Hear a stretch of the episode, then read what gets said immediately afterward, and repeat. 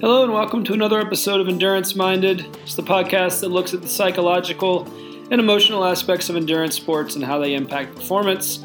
I'm your host, Taylor Thomas, founder and coach at Thomas Endurance Coaching. And on this episode, I speak with Christine Zimmerman. Uh, Christine is such an amazing person. Uh, she is a registered dietitian and nutritionist. Um, she's also uh, a certified intuitive eating counselor. Um, she uh, has worked in diabetes care and education in the past. Um, she works in or has worked in metabolic efficiency training. She is an athlete herself um, and, uh, an all around uh, fantastic person. She also is the newest addition to the TEC team. She is now uh, our, um, our team uh, nutrition expert. Um, where she is offering nutrition consultations uh, as part of uh, TEC's coaching services, and we are massively excited to have her on board. Uh, the knowledge and uh, her commitment to uh, meeting athletes where they're at and understanding their needs um, is uh, is such a huge addition to to the TEC team and and our ability to to to help and better serve the athletes that we have the opportunity to work with. So.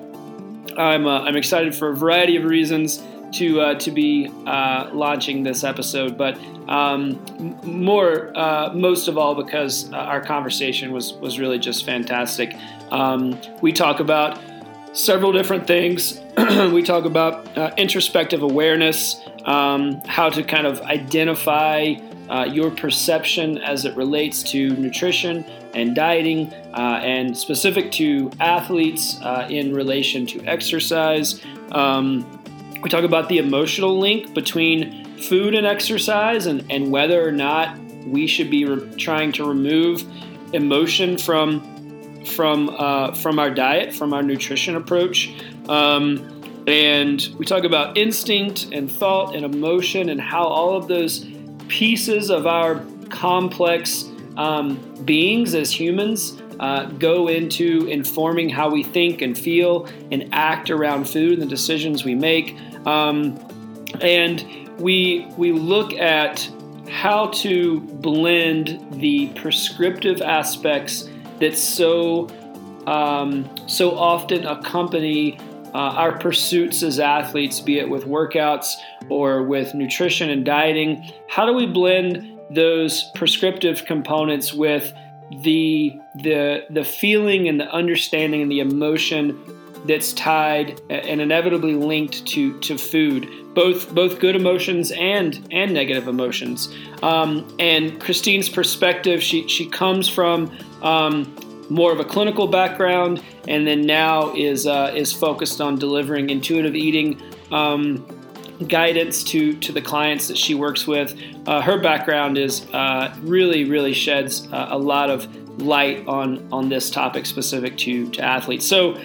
Please enjoy my conversation with Christine. Um, if you're interested in, in, speaking with her, with uh, scheduling a nutrition consultation, you can now find out more information on Christine at thomasendurancecoaching.com. You can look under services um, uh, and look at nutrition consultations. You can also check out her bio on our team page. Um, she, I think you'll see from this conversation that she uh, is someone that you definitely want to uh, to have a conversation with and uh, and and get some of her time. So we're uh, massively excited to have her on board, uh, and this conversation is a great snippet of, of the expertise, the passion, and the knowledge that she brings um, to the world of nutrition uh, and blended with um, with that athletic perspective. So please enjoy my conversation with Christine Zimmerman, and again check out thomasendurancecoaching.com um, for more information on her services or any of the other stuff that we offer through TEC.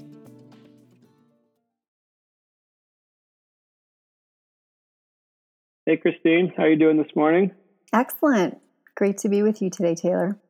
Yeah, thanks so much for being on the show. I'm really, uh, I'm really excited to talk to you. Um, you know, we we spend a lot of time uh, on this podcast talking about uh, performance, and we talk about kind of mental, emotional, psychological aspects of endurance sports, and we talk about um, a lot of times that leads us back to to workouts and training and how we compartmentalize those things and how we use those things to to define and inform uh, our athletic identity. But what we haven't spent as much time talking about, uh, although it's um, intrinsically uh, linked to to our athletic identity and performances, is nutrition. So uh, I'm excited to talk to you today because that is your uh, that's your expertise. Um, and um, so I, I want to. I think a good place to start with might just be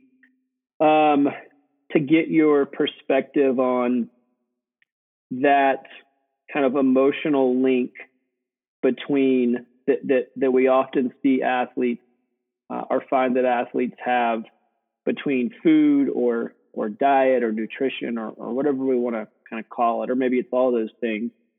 The emotional link between food and and exercise, right? So a lot of times uh, we see that there's this um, oftentimes kind of negative feedback loop that athletes find themselves in between how they fuel for exercise, what they eat, what they put in their body, what they tell themselves about those decisions they make, and then ultimately their their performance. Um, so, what's your just kind of, I guess, take on the role that food and nutrition and, and diet uh, should play uh, with with exercise? Yeah. So, wow, good stuff. Um, right. I think you're kind of leaning towards the ideas of like many athletes getting into um, kind of the the realm of um, nutrition and food and even their exercise um, patterns and workouts um, becoming like so much an external uh, value and external cues. And it feels so good right away you know like when you get your workout regimen from your coach and you get the nutrition diet plan that you're going to follow and we all have this moment of i'm going to be a better greater person because this is going to work out this time and um, you know kind of getting rid of the old and finding something new is so appealing because we're we're just creatures of curiosity. But um, after years of doing this i think there's some caution into some of that and not to detract from your business because coaching is important. but part of our, I think, authentic coaching needs to be in a place where we also coach clients about like their their inner cues and something called interoceptive awareness um, which is really being able to identify um, your needs and we don't do a lot of that because the $60 billion industry of dieting and weight loss and coaching says that all those things have to come externally. But um, I'm finding that kind of helping clients learn about their inner cues of hunger, fullness, um, what feels good. Like, wow, I'm, I'm I really enjoy this kind of thing instead of that kind of thing. And once we really identify um, it become it can become a wonderful place after people kind of get a balance. Um, call it like authentic health. Like we have those external cues and internal values or attunement, interoceptive awareness in balance. Um, I think that's where the future of wellness is going because we know that just looking at a lot of external things um, and not paying attention to the intuitive or introspective um, attunement leads to not being balanced. And like the pendulum swings one direction and it can only stay there for so long. And you've probably seen it too right taylor where people get on these extremes and then they tend to go back potentially to the other way in an extreme. So mm, looking yeah. for that place kind of in the middle that feels really good. And maybe, you know, maybe training and getting to an extreme, but having conversation about what does this look like with the end in mind? You know what happens after you do the ironman? Mm-hmm. and you know how how is your nutrition eating and movement look at that time? You know and so i think that's helpful for our clients. Um, what are you seeing what kind of issues do you see with some of your um, clients right now yeah. with eating and extremism yeah i mean i i, I think you you you nailed it uh, for sure uh, in that idea that you know if we don't have that awareness or if we lose that awareness to to self-regulate or to understand what a particular feeling feels like right now that could be it could be hunger it could be fullness it could be satisfaction uh, it could also be, or or is oftentimes. Um, we talk about this a lot. I mean, honestly, the reason this podcast exists is because you, there there needs to be that balance. We spend a lot of mm-hmm. time, uh, you know, as, as coaches and and then as athletes, talking about and looking for the prescriptive solutions. Right? What's mm-hmm. my workout? What's my power range? What's my heart rate? What's my pace? Yeah. Um, and those are great. And those are those are good tools um, but we can't lose sight of the feeling, right? So if we mm-hmm. if we just um, if we just go about, I, I call it a you know a, a, set it and forget it mentality, right? Where where you just kind of go through the motions and you've lost track or sight of how it feels to do a workout, how it feels to push yourself appropriately, and the same thing uh, applies to to nutrition, right? Where if we just kind of blindly follow a particular diet that we've been told is is going to be most effective, then I think that there's there's real potential for um, for there to be an issue there, right? So I love that.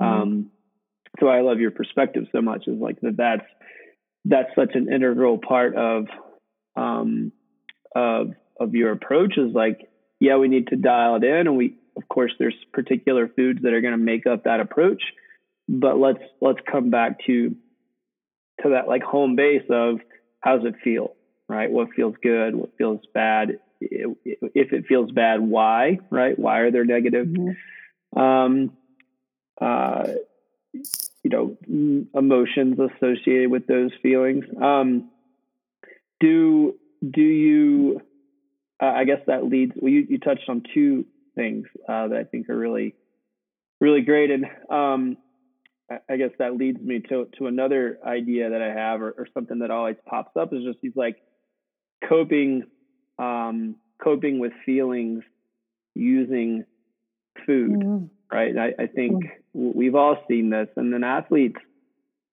you know, I think are in an interesting. um, mm-hmm. There's there's pressure there because we want to, uh, from a variety of places. One, we want to to reach our fullest potential. Um, and so most times we realize that diet is a part of that. But then there's also, like you said, there's a there's a multi-billion dollar industry that's um, that's that's pushing that as well, right? Pushing those those agendas and those that messaging and those feelings and those emotions. Um, what's your what's your I guess take or I don't want to say advice, but I don't yeah, what are your thoughts on on like coping with feelings, good or bad, right? So if it's an athlete, maybe those feelings of wanting to excel, right? Wanting to be your best at all costs potentially. Or of course the other side of that and the way it can manifest itself is is is feelings of guilt or, or remorse or um or whatever. Um, what are your thoughts on the just kind of those feelings with with using food or, or in relation to food and, and nutrition? Mm-hmm. Yeah, great question. Um, there, you know, I, I, think in our culture, food means like so much, and um, and it's it gets really complicated. And for there's a majority of people out there that food is like a source of coping, like it's how you cope with stress and the intuitive eating theory, which um, is kind of what I ascribe to, doesn't mean that you can only eat when you're hungry and shouldn't eat when you're full. I mean, it says, you know, yeah, sometimes people, yeah, we celebrate and we have birthday cake or we have a glass of wine or so, but, but if it's like, if food is your go to for every time you're bored or every time you have a feeling that you need to, that you don't really have other self care um, strategies for, it can be very detrimental. And you and I probably have both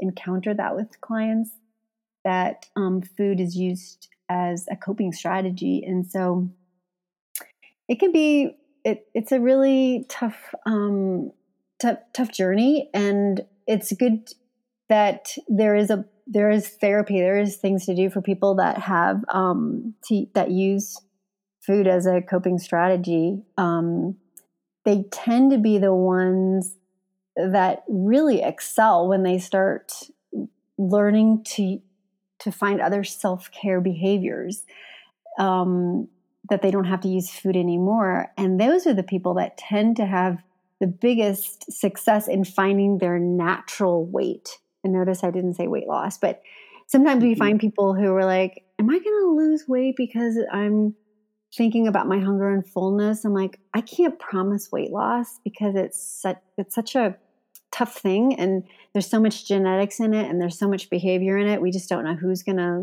lose or gain weight when they try um, listening to their attunement as far as you know learning to eat but people that emotionally eat those are the ones that tend to carry excess um, weight and they tend to be more successful in keeping the weight off when they learn wow you know what? I can i can read a book i can meditate i can take a walk i can do some you know hang out with friends and exercise and i don't have to eat now to cope with my my feelings. So um, i think that's kind of what you're asking as far as using food and emotions.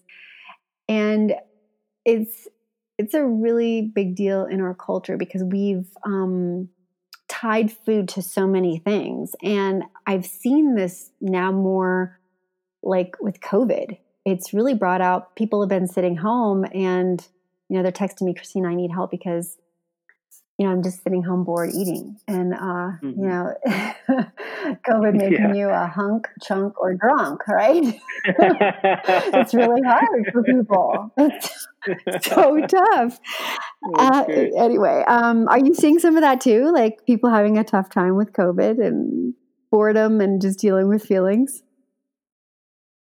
yeah, I think, um, yeah, for sure. You know, it's it's and it's interesting. I mean, I, uh, that's just the hunk uh, chunk or chunk. That's so good.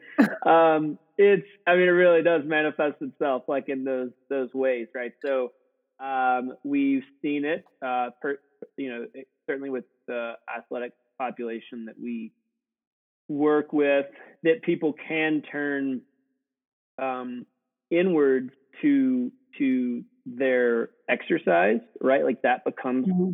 a, a central point to focus on, and that's a thing that they can control in a good way, right? That becomes a positive mm-hmm. touch point in in their day where everything else is not normal anymore, right? Their work schedule, their their uh, life, relationships, whatever it is. Um, so that's that's you know so that that's the hunk part right you can get really mm-hmm. fit uh, if that if that's a positive um, touch point but but then yeah for sure i mean people um, if you're if you're not used to working from home uh, and you're now at home all mm-hmm. day and you have your you know full refrigerator and your full pantry just a few feet from you uh, that can be problematic um, so yeah, you know, I mean, it just it, to your point, like it, it goes to show like how linked food is in our eating habits with with what we're going through emotionally. Um, you, like you can't separate those things. Or I don't. I mean, should I guess that's a good question. Like, do we try to separate them? Like, do, do we do we try to? Is the goal to remove emotion from food. I don't know if that's the right way to describe it, but hopefully my point's getting across. We're like, is, do we want like food? Do we want to yeah. be able to make like very mm-hmm. almost like mm-hmm. quantitative decisions about food, or should it? Can it be, or mm-hmm. should it mm-hmm. be? You know, emotional still, but just in the right direction? Yeah. No, excellent question, actually. Um, so there's like a dynamic interplay. We, our brains are right so evolved. Like we have instinct. Remember, because like the reptile, like first the reptilian mm-hmm. brain is like instinct, mm-hmm. and then um, the, the, cortex and neocortex evolved, and we have thought and emotion.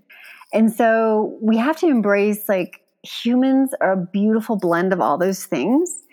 And how do we keep that blend together and not be completely thought, right? Because if we were just completely thought, we could have like, you know, 46% of our calories from carbohydrate, 35 from blah, blah, blah, you know, and we could just mm-hmm. be like this regimented, you know, person. And, but that's not who we are. And so we have to honor and respect that, oh, I have satisfaction and I have I have emotions and I have um, uh, thoughts that all um, and instinct that go into this whole blend of myself. So, um, and the beautiful piece is when people can be at peace with all those things and say, you know, I feel, um, I, I, you know, the basics of nutrition are really easy. Like I tell people, you know, for so long we've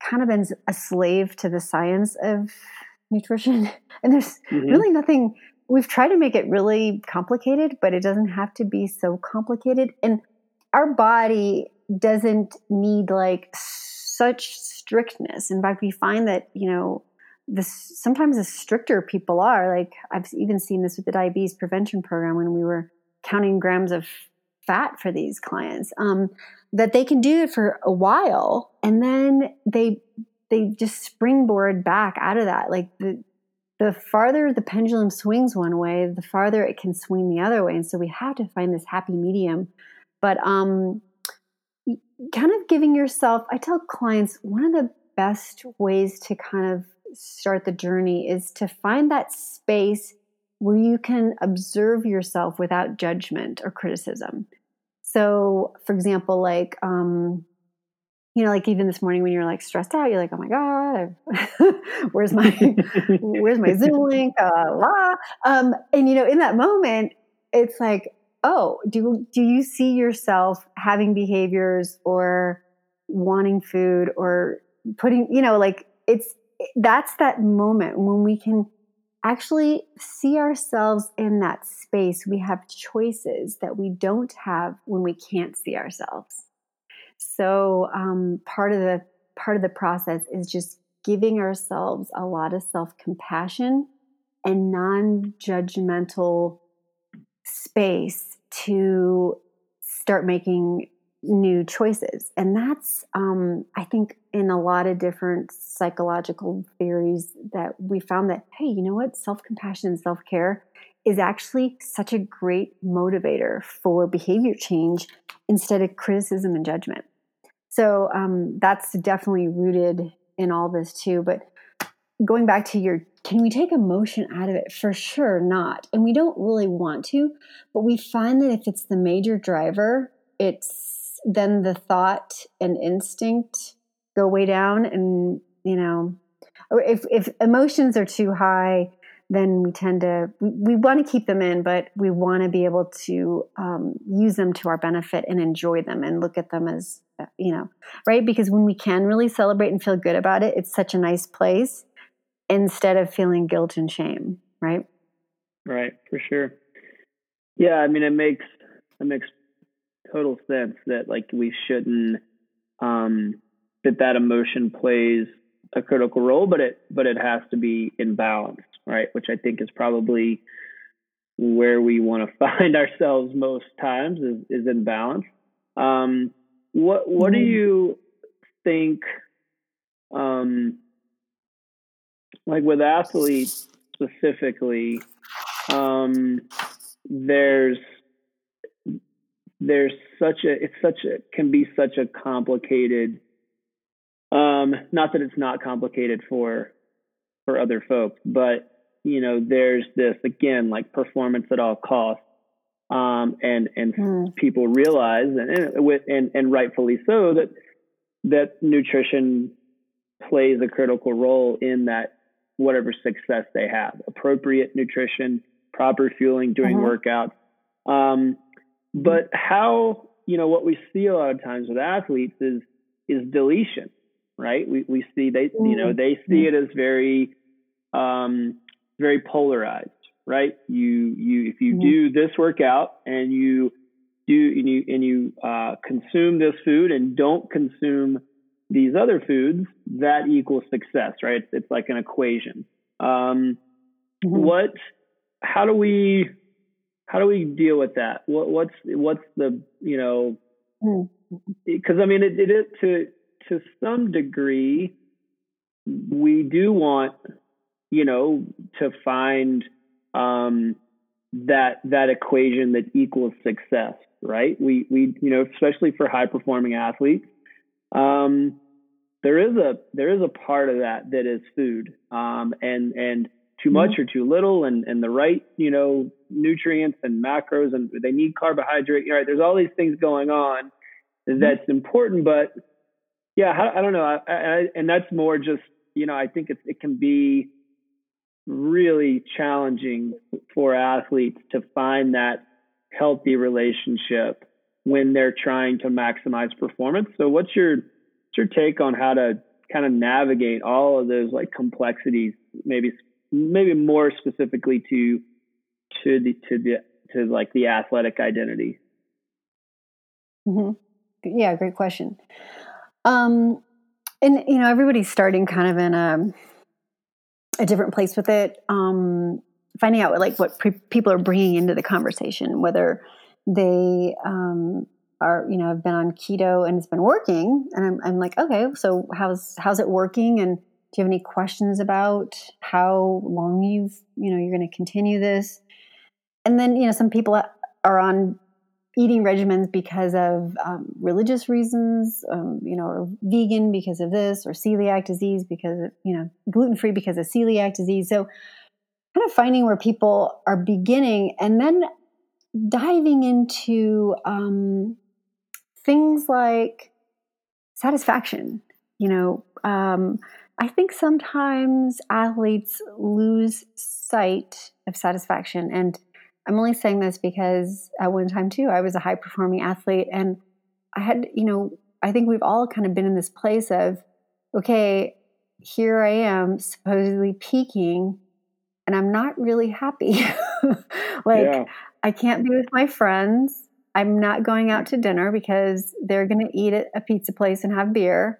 And so, kind of checking yourself along the way. Like, it, we, I think our culture has gotten to a place where we've idealized or we believe that being very strict and very regimented will then create this optimal position when you really start studying and talking to these high performing athletes, some of them have very little regimen. I mean, some of them do, you know, it's all over the map, right? You've seen it too. Like some of these people, like, okay, I do quality over quantity. And, you know, I, I lived with a high end athlete in my house for years too. And she was like, yeah, I, I pretty much don't eat anything until the end of the day. and I was like, what? Wow. Yeah. you know, so, um, I first would start the conversation like, how, what's working for you and what's not working for you? And how much satisfaction are you getting in your workouts and with your eating? And at what cost? And that, you know, if the cost is looking like I'm not going out with my friends or I'm losing time with my family because really our health is not just a physical thing, it's also a very emotional and social piece. And so, in order to really honor our clients, we have to kind of open up the conversation to all that. Um, and, you know, I'm willing to say, hey, you know, if, if keto's been working for you and you're really thriving at that, let's, let's, you know, let's see how, let's tweak it or let's how can we manage this even in a better way if that seems to be working for you because um, you know our, our, take now as far as the the Academy of Nutrition and Dietetics is there's no one right way. That everybody kind of has a different, and we have to honor that too. Um, and I think intuitive eating can go into a lot of different models, but it says, are you honoring and respecting your introspective awareness, yourself? And that's a really powerful place to come from. And I think some of the best coaching going forward is going to have that mindset too of honoring making sure that person's honoring themselves also and not just looking for external cues for everything um, in some of the coaching you've probably done too have you seen it where people start even taking off some of this heart rate monitor and power meters and say you know i can kind of tell i'm almost like able to intuit what's going on, even though I'm not getting the outside data anymore. Like I'm getting more attuned to what's going on inside of me. Are you seeing that too? Yeah, or at least that's the goal for sure. Right, you know, that's a goal. Been, uh, yeah, um, you know, I've I've um, I, the the more the longer I uh, the longer I'm a coach, the it's been really interesting, you know, for me, um, because this is what I've made my career, uh, you know, at or in, um, mm. Is, you know, this kind of space where, you know, helping athletes, you know, navigate all of these things. Um, mm. and doing it in a way that works for them. And so the longer that I've been a coach, the more that, that all I care about, and, and you and you you you know really touched on it or, or, or really nailed it was like, you know, at what at what cost, right? Like, are you satisfied? You know, yeah. are you doing these things, but is it at the mm-hmm. detriment mm-hmm. of your satisfaction or your happiness? Are you sacrificing time with friends and family or foods that you enjoy or um, you know, mm-hmm. workouts or, or things that you really used to like to do that maybe you're not doing now because you feel like they're not you know, as big a bang for your buck or, or something like that. And mm-hmm. the the mo- the longer that I continue to work with athletes, the more that that's all I care about, right? Is like what's what's I want to meet that athlete where they're at and and work to find some sort of balance, right? It doesn't matter what the periodization model looks like. It doesn't matter what um, you know uh, you know base build peak race, you know all these like kind of classic timelines and and and models that we you know it, uh, apply or you know kind of adheres to to, to mm-hmm. athletes you know i i just i start with a blank canvas you know and i want to and mm-hmm. and that canvas changes constantly and i think it's the same with with mm-hmm. diet or, or certainly diet in relation to exercise is like what's what's working right how do you feel right mm-hmm. now um, is that productive? Is it healthy? Do you feel satisfied?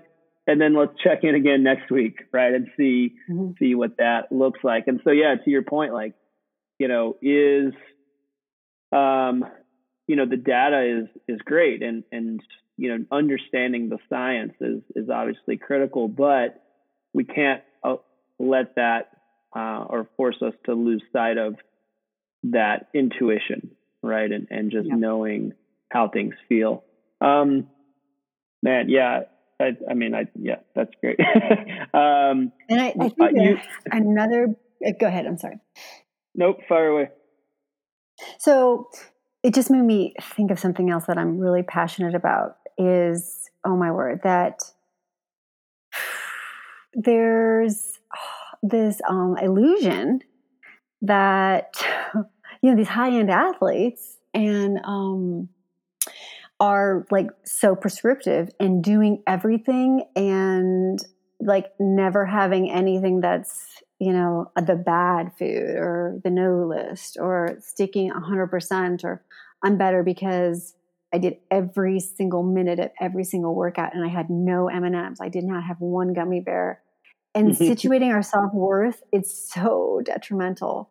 Um, and it's it's it can be you know what we found that people that tend to get super strict um, they feel you know that's where the shame really the blame and shame game comes in um, and they they can't you know like oh, I, I'm not enjoying having this happy hour moment, having a, you know, chicken wing dipped in ranch dressing is making me feel horrible. And um, that that's really a, a really tough place. And we need more great coaches like you to say, hey, you know what, we can find this happy medium. Um, I call it the middle way with people. Like, hey, look, what's your middle way? What what can we find that you can still have? Like, what are some of those foods that you really crave and enjoy, and really, um, you know, can you have some of that once in a while? We found is better off than completely being abstinent. When when people get really extreme and abstinent and like don't have any of their like I call it sometimes foods, play foods. Mm-hmm. Oh, we find that um, they they they end up hitting the wall eventually, and then you know like going to the opposite extreme or making other people feel bad because they're eating something on the no list, and so it it kind of unwinds itself. Remember the show The Biggest Loser? Mm-hmm. Sure. It's like horrible. Um, we've learned so much.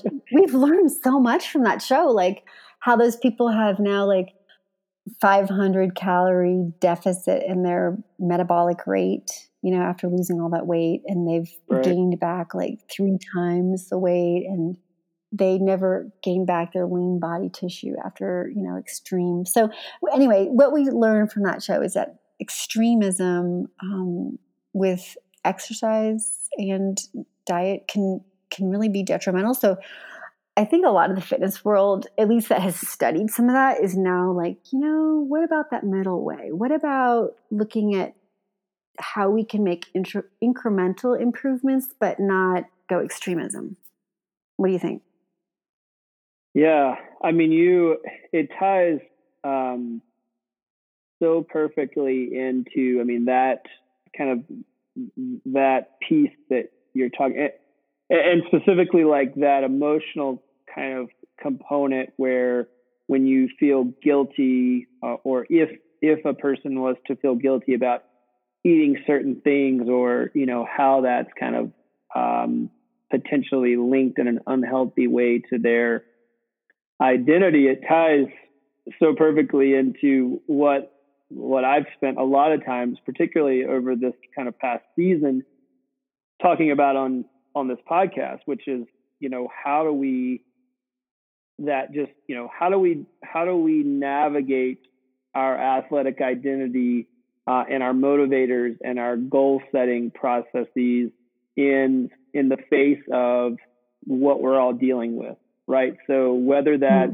mm-hmm. you know we don't have races in, in the traditional way that we we used to have races. It's certainly not at the the quantity or the yeah. frequency that we're used to having them. Mm-hmm. But what does that mean for us as as athletes, right? So what it means mm-hmm. is that we have to then be very introspective and understand how we're defining our goals, right? And where those goals are coming mm-hmm. from and you know, and how we're defining our athletic identity. And and so that's I mean it's the it's the perfect kind of complement on the nutrition side is that same right? Where where are we deriving our uh, our joy from, right? Where are we, mm. and then where are we? What are the things that make us feel guilty, right? And it's the, it's the same thing on the on the workout side or the training side. Is if you miss a workout or if you miss a week of workouts or you know shit, even if you miss a month of workouts, like it's it's not it doesn't it doesn't define you as an athlete, right? It doesn't mean that you're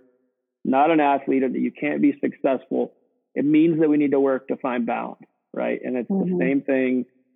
Just, I mean, like you're saying, like if you eat chicken wings and have a couple of cocktails at a restaurant, it doesn't mean that you're a bad person or a bad athlete or not going to be successful at reaching your goals.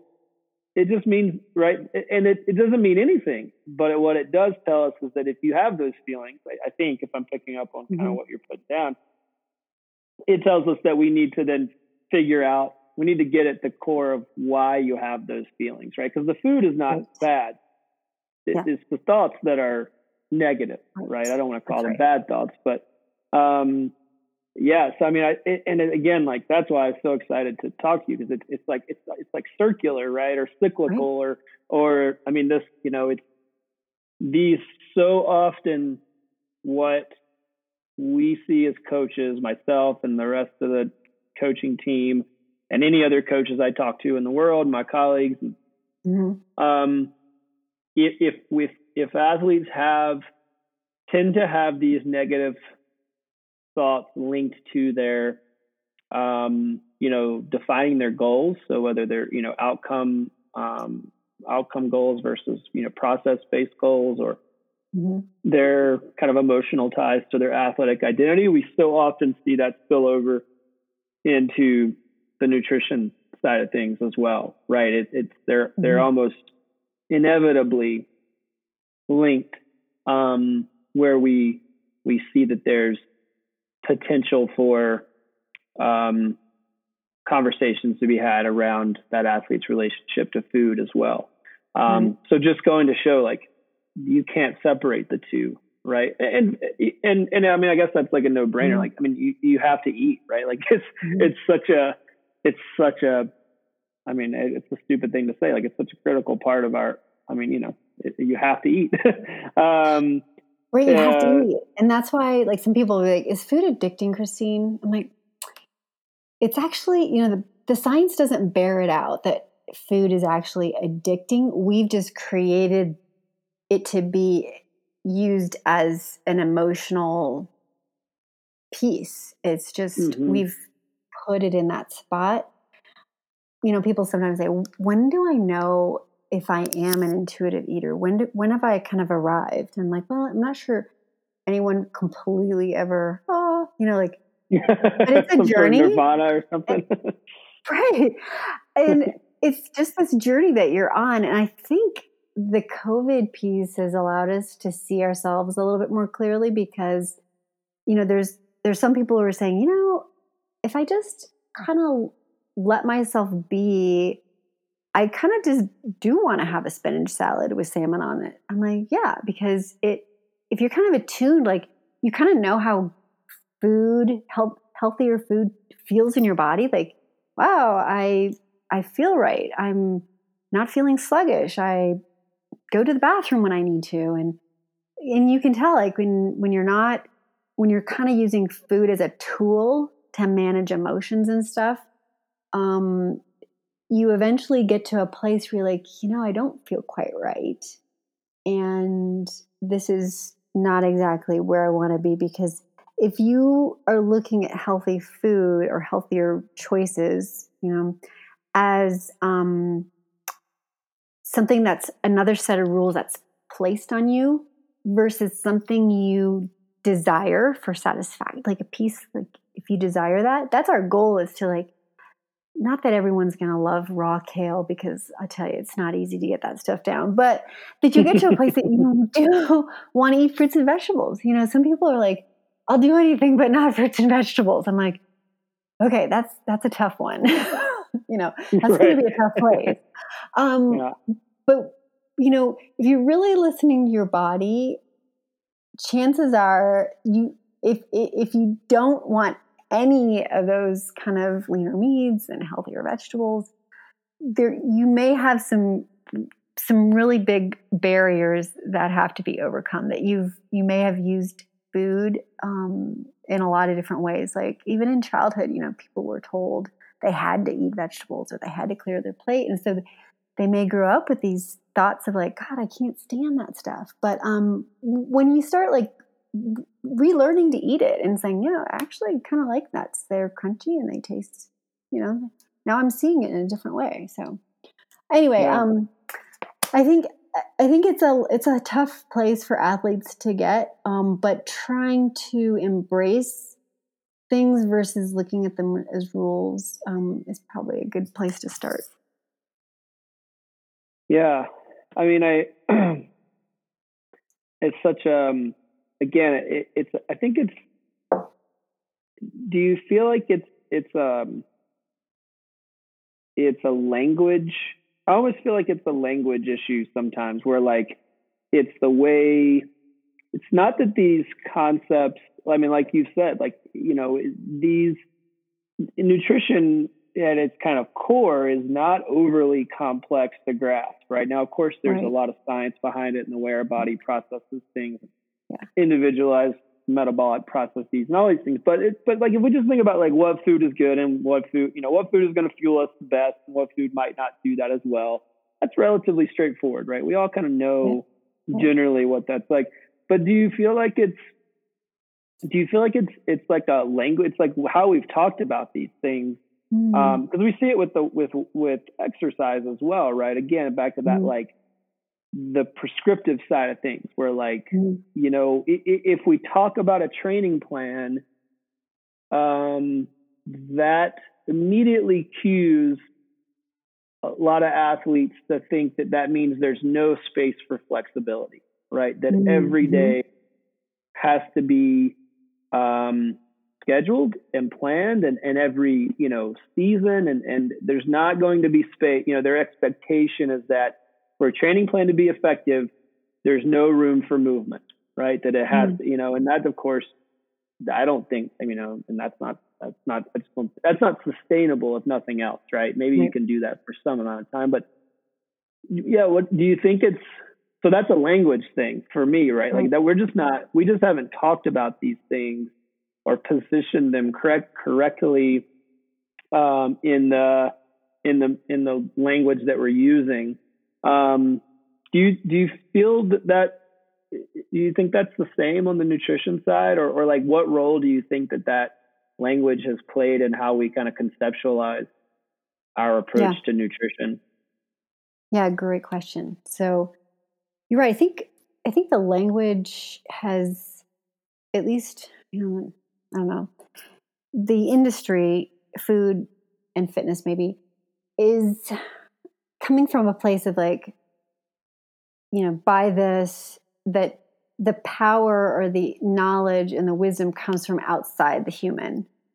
Um, and I think there's going to be a new movement where we say, you know, you know, teaching people that they have this amazing like superpower, like the attunement I was talking about, and um, that we give them back their power, right? As an athlete and say, you know, you may feel really good. And hey, if you can do a few more hill repeats or, you know, extend this workout, this might be the day.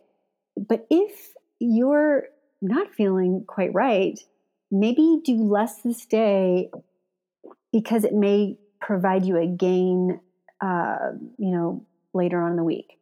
So just just that kind of um, flexibility, I think, is going to be really important. You know, I was just working with a client too, and we were talking about something called sensate specific satiety. Again, reminding the client that that wisdom, sensate specific satiety is kind of a long phrase for our body is designed that you know how food tastes when you're really hungry and it tastes amazing, right? Like the first five gummy bears taste like, oh my God, this is so good. I love this. And then by the 20th gummy bear, you're just chewing plastic and you're like, God, this it's disgusting. Um, what did I just do? Um, well, our bodies are made so that we kind of stop like the the desire, the the wow fades. And so we need to listen to that and say, you know, I can tell that I'm already less hungry. My body's telling me to stop eating. And I think that's with, you know, a lot of training and exercise too. Like we really start telling our athletes, you know, if you're feeling awesome, maybe this is the day to put push it up a notch.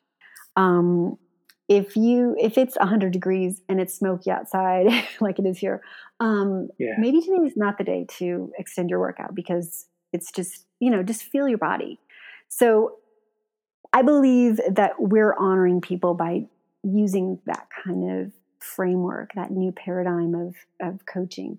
And I think people um, are better off in, in, that kind of mindset too. So that's yeah. my thought with both kind of the nutrition and the fitness piece of it.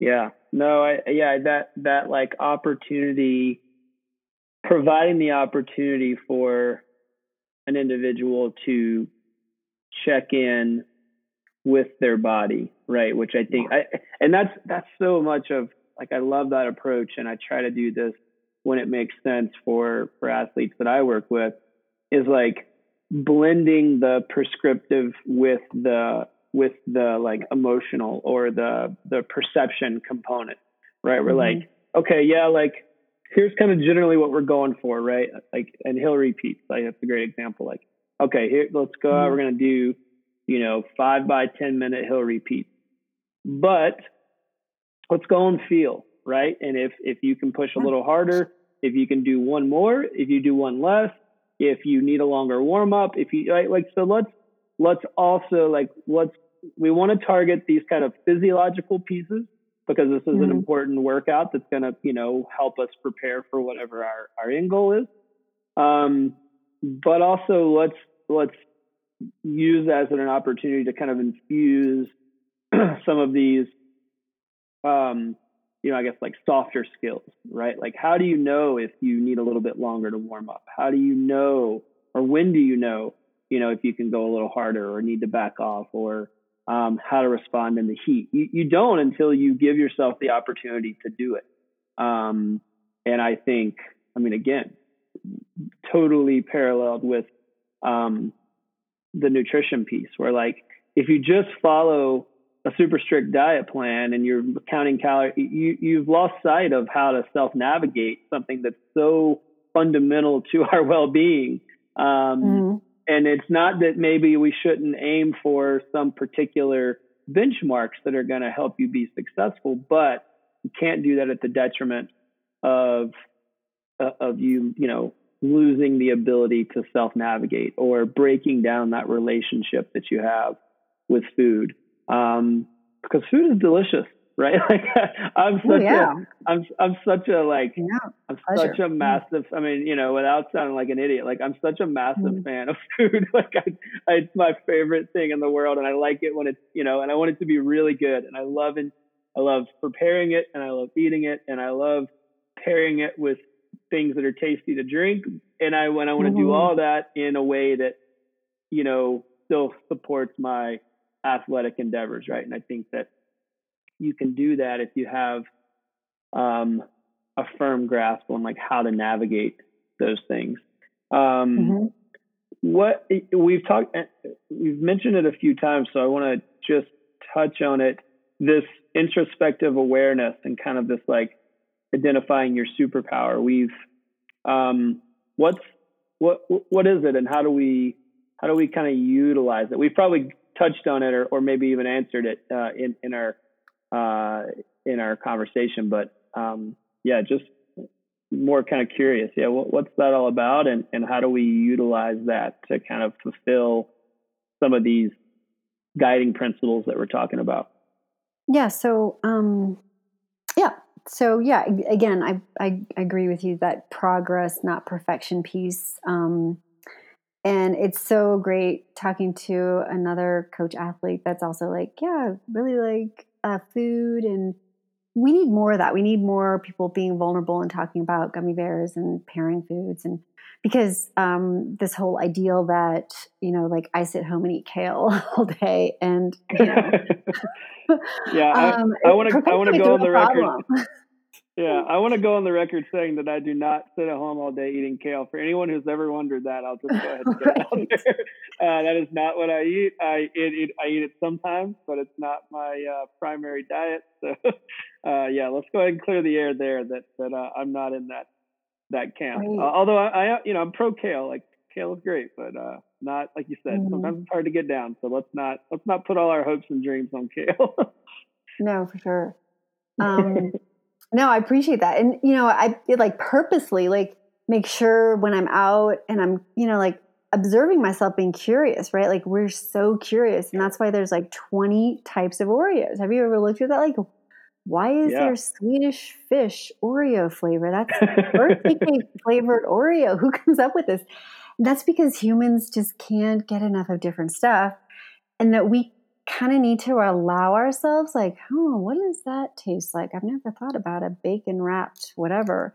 And then if you allow yourself a taste to really like attunement like that oh i'm i'm tasting this and what are my thoughts about it? Do i am i enjoying it? Is it you know something i want to so introspective awareness is perceiving your bodily sensations.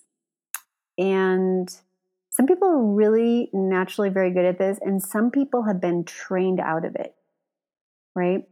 So if your parents kind of didn't say anything while you ate, while you were growing up, and they were just, you know, just having a nice time and enjoying a conversation, and they said, whenever you're done, then you can be done. You don't have to eat anymore. They were honoring your fullness and your hunger. Um, if you were hungry, they gave you a snack. So that's that's kind of the better picture of introspective awareness. Like, or like, hey, when I, I feel myself needing to use the restroom, I'm gonna go, I'm gonna excuse myself right now and use the restroom versus holding it for an hour or two. Um, perceiving your heart rate, um, which is really important in training too, not just relying on, you know, all the monitors and stuff, but you know, oh, I'm really you know, perceiving my heart rate right now. So we can perceive lots of stuff inside of our body, but we usually don't take time doing that because we're so distracted. We're so, um, we've kind of learned, some people have learned early on, like, give the power to my parents. Like, they, they plate my food, they tell me I have to eat it all. Um, that kind of thing, or people just watching TV while they're eating, right? Like, oh my God, where's the rest of my chips? Did I eat the whole bag? because we didn't listen, we were too distracted to see um, kind of what we were doing. So, introspective awareness is kind of retraining ourselves to perceive our bodily sensations. And um, it can be full bladder, it can be feeling sleepy, it can be feeling hungry in fact, that sleepy and hungry are really tied together. I sometimes see a lot of clients who, and you may have seen this too, their diet looks really great. And all of a sudden, after like 7 p.m., they're in the pantry, just mm. not able to control themselves. And sometimes they're trying to stay awake. I find that they are sleepy um, because they're getting up really early for early morning workouts and they're really sleepy, but they have a lot of work to do. And so your body will try to you'll, try to do things like um, eat to kind of stay awake. So just kind of retraining ourselves to honor those um, cues and sensations uh, because we find that this is powerful information more than external information that can kind of guide us to a better physiological and psychological state. I think that could be a really powerful and important takeaway for athletes because I, you know, the first thing that that came to mind was it does that that potentially um, you know, I guess flies in the face or can be disruptive as athletes because it we we purposefully kind of push ourselves in a way that we we train ourselves to to kind of look away when when our body's giving us cues, right? So, you know, mm-hmm. it's a hard workout, and of course, you know, your body kind of tells you to stop. You're tired. You're breathing hard. Your legs hurt. Your mm-hmm. and then we in in in in an effort to to push ourselves by design, we we train ourselves to push past those cues. So it's almost like they're like there's like a juxtaposition there, right? Like where we need to yep we we need to to in order to gain fitness you have to you have to push yourself right so so fitness only follows fatigue mm-hmm. right so you have to make mm-hmm. yourself tired and that by design means you're gonna you're gonna fly past a lot of these cues your body's giving you right you're sore you're tired you don't right but you but in the right balance and in the right doses that's productive but then mm-hmm. we need to come back to like a home base where we tap into those cues when it makes sense. And I wonder too, like in you saying that, and I never really thought about it this way, but I wonder if like that's maybe that's why athletes can can so often struggle with with their relationship with food is because we've we've been told and have told ourselves and, and spent a lot of time training ourselves to kind of shut these this internal monologue or dialogue down and mm-hmm. shut these cues off and then when we need them they're not there anymore um, do you is that is that a, is that like a huge stretch, or do you feel like that maybe there's some like link there, or or that we need to find that balance between like pushing when it matters and and knowing kind of when to turn on and off these cues that our body gives us, um, to to tap back into that introspective awareness. I think you really hit on it. I know. I I wish we had another like sixty minutes because like that is. we finally. Is it, it always. Oh my gosh! Yeah, it always it always happens that we uncover like the nugget of wisdom, like right as we're you know ah, yeah. right. No, you're right. You're like, yeah, Christine. We what we we're training. We're all athletes. We're we're all like pushing ourselves beyond like our introspective awareness, our attunement, because that's how we're going to get to be athletes. I, exactly. But it's it's this gray space, and I I want to call it like, you know, um, our base builder, our you know you get you get to this place where you're working on just like your baseline aerobic fitness. And it's it's it's your fitness it's your relationship with food in that space too. I tell clients like who are relatively pretty good on their introspective awareness um, or intuitive eating journey like okay well you know um, is this an area that you could tweak a little bit um, for example like you know do you you know ha- t- could you just go to sleep at 10 o'clock instead of going to the pantry to eat you know more handfuls of nuts or could we add more food in during the day so you don't you're not like snacking at night so you're right. It's like ha- we we have to get to. I think it's important that we meet people exactly where they are. Um, for example, you know, people that don't, man, they they don't have a really good uh, relationship with their body or their or food or fitness, and they come into this kind of wanting to diet and lose weight and ah, become a new person. um, I, I don't, you know, it's a real struggle, and we're not honoring them by um, giving them a tough regimen and giving them a lot of rules. And it's it is that sweet spot where you're right. We still ha- we have to honor each person where they are, and there, there's a lot of athletes who are there like, yeah, Christine, every day I have to push myself, but I think we're honoring them by asking questions like, where could you be putting in a little bit more attunement and um, introspective awareness, even in your high end training, that will serve you at the end of this too?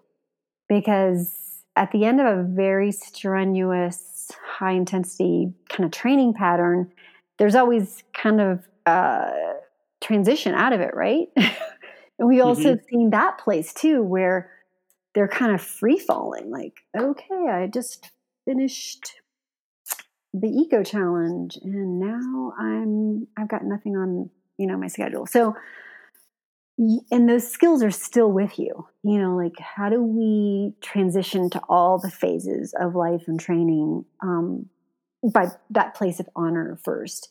So yeah it's it's a really uh, tweaking area and I, think um, people like you are going to be great at it because you have that mind that mindset too of like we can be where am I pushing myself? Am I still within the boundary of honoring my attunement, even though I know I'm seeing prog because I'm seeing progress and I'm not um, I'm not falling backwards, you know? that spiral of health, sometimes you're kind of going a little bit down, sometimes you're going up, but you're basically still kind of progressing. um, mm-hmm.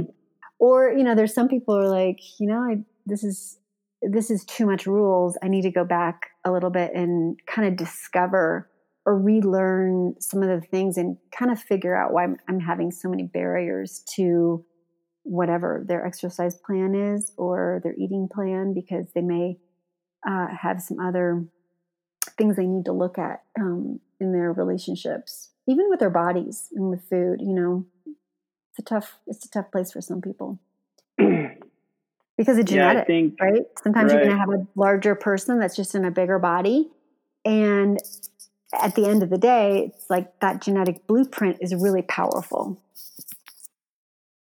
Yeah, one of the things eh, that I think about a lot is, you know, or, or and I, I tell this to athletes and talk about it on the podcast, and, is that, you know, that we we don't don't continue to do the same thing just because you've done it before, right? And I think, I mean, you, you touched on that with like, you know, how do we identify, like, what can we tweak that if, if we're really being attuned to our bodies, uh, in, in, you know, in the, in the nutrition space, in the, in the exercise space, you know, mental, physical health, um, let's be willing to be adaptable, right? And just mm. because just because you you read it or you did it before, it mm. worked or it worked for somebody else, right?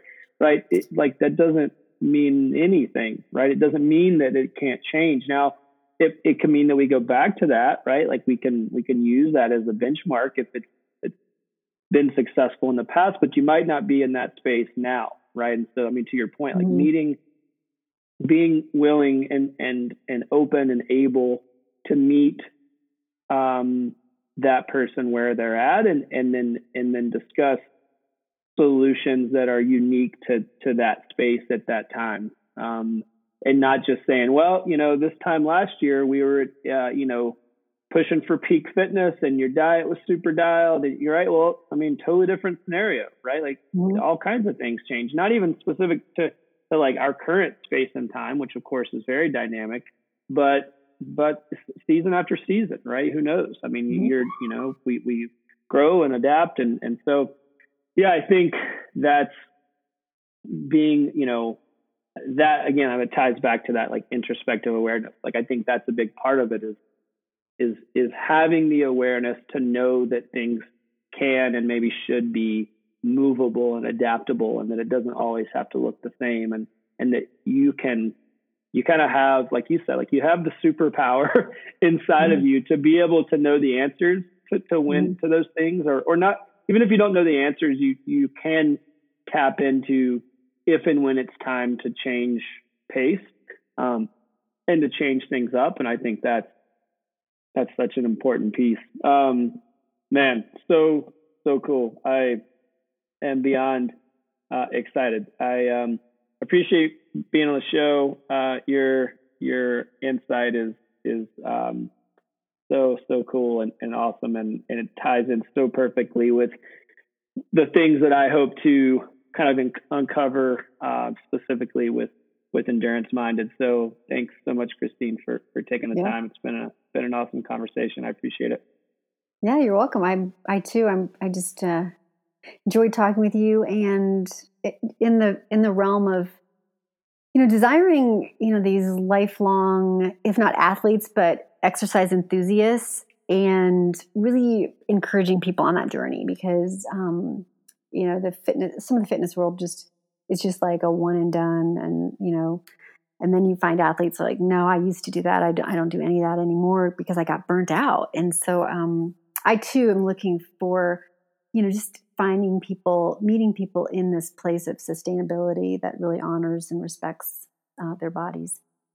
Yeah, yeah, uh, you nailed it. Yeah, I mean, I, I such a, such a soapbox of mine is, you know, mm. it, and I think I touched on it uh, earlier on. Is like, you know, sustainability and and like not to be kind of one and done, like you said, right? Like I, I'm mm-hmm. interested in helping athletes, and and not yeah, like and or helping individuals, right? Like, I mean, I, I say mm-hmm. athletes a lot, you know, a lot because that's the world I live in. But like, I want to be clear that that like athlete doesn't look like anything like in my, in my head, right? When I think about an athlete, like it's not a particular type of person. Like it's somebody who values or puts places value on moving their body, right? And and realizes mm-hmm. the the joy and impact that can have on their lives and how that can help to inform the way that they live out their lives in other, you know, in other parts of their existence. Um, I think that that movement and physical activity and and and committing to pushing past your boundaries has so much value over and above just you know a lower resting heart rate you know and I, I so that's that's the types just like you like that's the type of conversations i'm interested in having. Um, and I don't care if that's with an elite, you know, world class athlete or with, you know, somebody who wouldn't even identify as an athlete. There's mm-hmm. value on that entire spectrum, right? And the things that we're mm-hmm. talking about are, are applicable to, to that entire spectrum as well. Mm-hmm. Um, so yeah, for, for everyone listening, yeah, I think that's, you know, that's such a big, an important distinction to make is these things are are applicable across the board, right? I don't care if you right. go out for a walk for exercise three days a week or if you're going for a world championship. Like, mm-hmm. I think that I think I, I could have the same conversation or we could have these same conversations on these same topics with all those people. Um, and right. there would be, there'd be value there and they'd you know, there'd, there'd be, um, takeaways. So, um, yeah, thanks, Christine. As always, yeah. your uh, your insight's amazing, and um, super appreciative of your time and uh, and being on the show. So thanks so much, and we'll be uh, we'll be talking soon. You're welcome. Yeah, happy to be here.